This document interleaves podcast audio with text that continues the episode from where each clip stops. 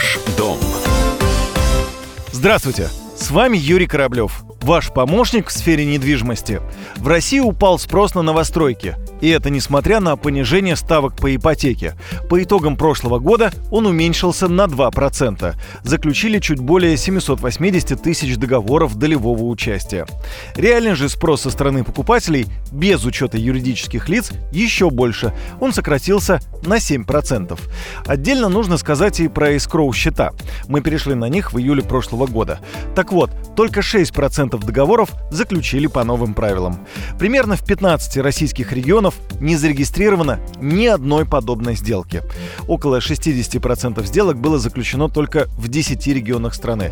Это крупные города – Москва и Санкт-Петербург, а также большие агломерации – Московская область, Краснодарский край, Новосибирская, Ленинградская, Свердловская, Ростовская, Воронежская области и Башкирия. Падение спроса на новостройки можно объяснить изменениями в законодательстве – переход на систему инвестиционного строительства. Но главная же причина снижения спроса на квадратные метры в новостройках другая, говорит член Совета гильдии риэлторов Москвы Роман Вихлянцев.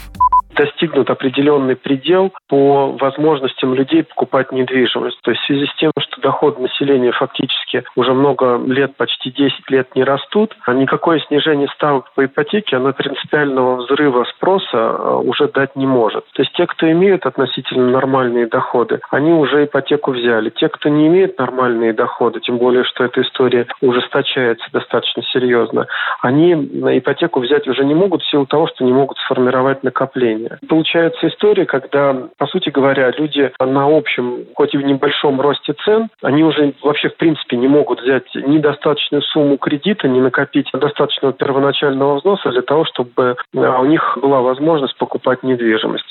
Активнее всего новостройки в прошлом году покупали в Адыгее. Там максимальный рост спроса – плюс девяносто шесть процентов. А еще в Северной Осетии – плюс восемьдесят процентов. И в Воронежской области – плюс пятьдесят процентов. А вот максимальное падение в Мордовии – минус пятьдесят процентов, Удмуртии – минус сорок семь процентов и Кемеровской области – минус также сорок семь процентов. Ну, справедливости ради надо заметить, что первичку не только стали меньше покупать, и строить стали меньше. С июля прошлого года – площадь строящихся многоэтажек уменьшилась примерно на двадцать процентов, а количество застройщиков сократилось на четырнадцать процентов. Так что надеяться, что вместе со спросом упадут и цены, не стоит.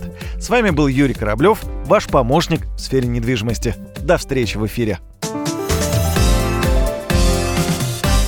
Ваш дом.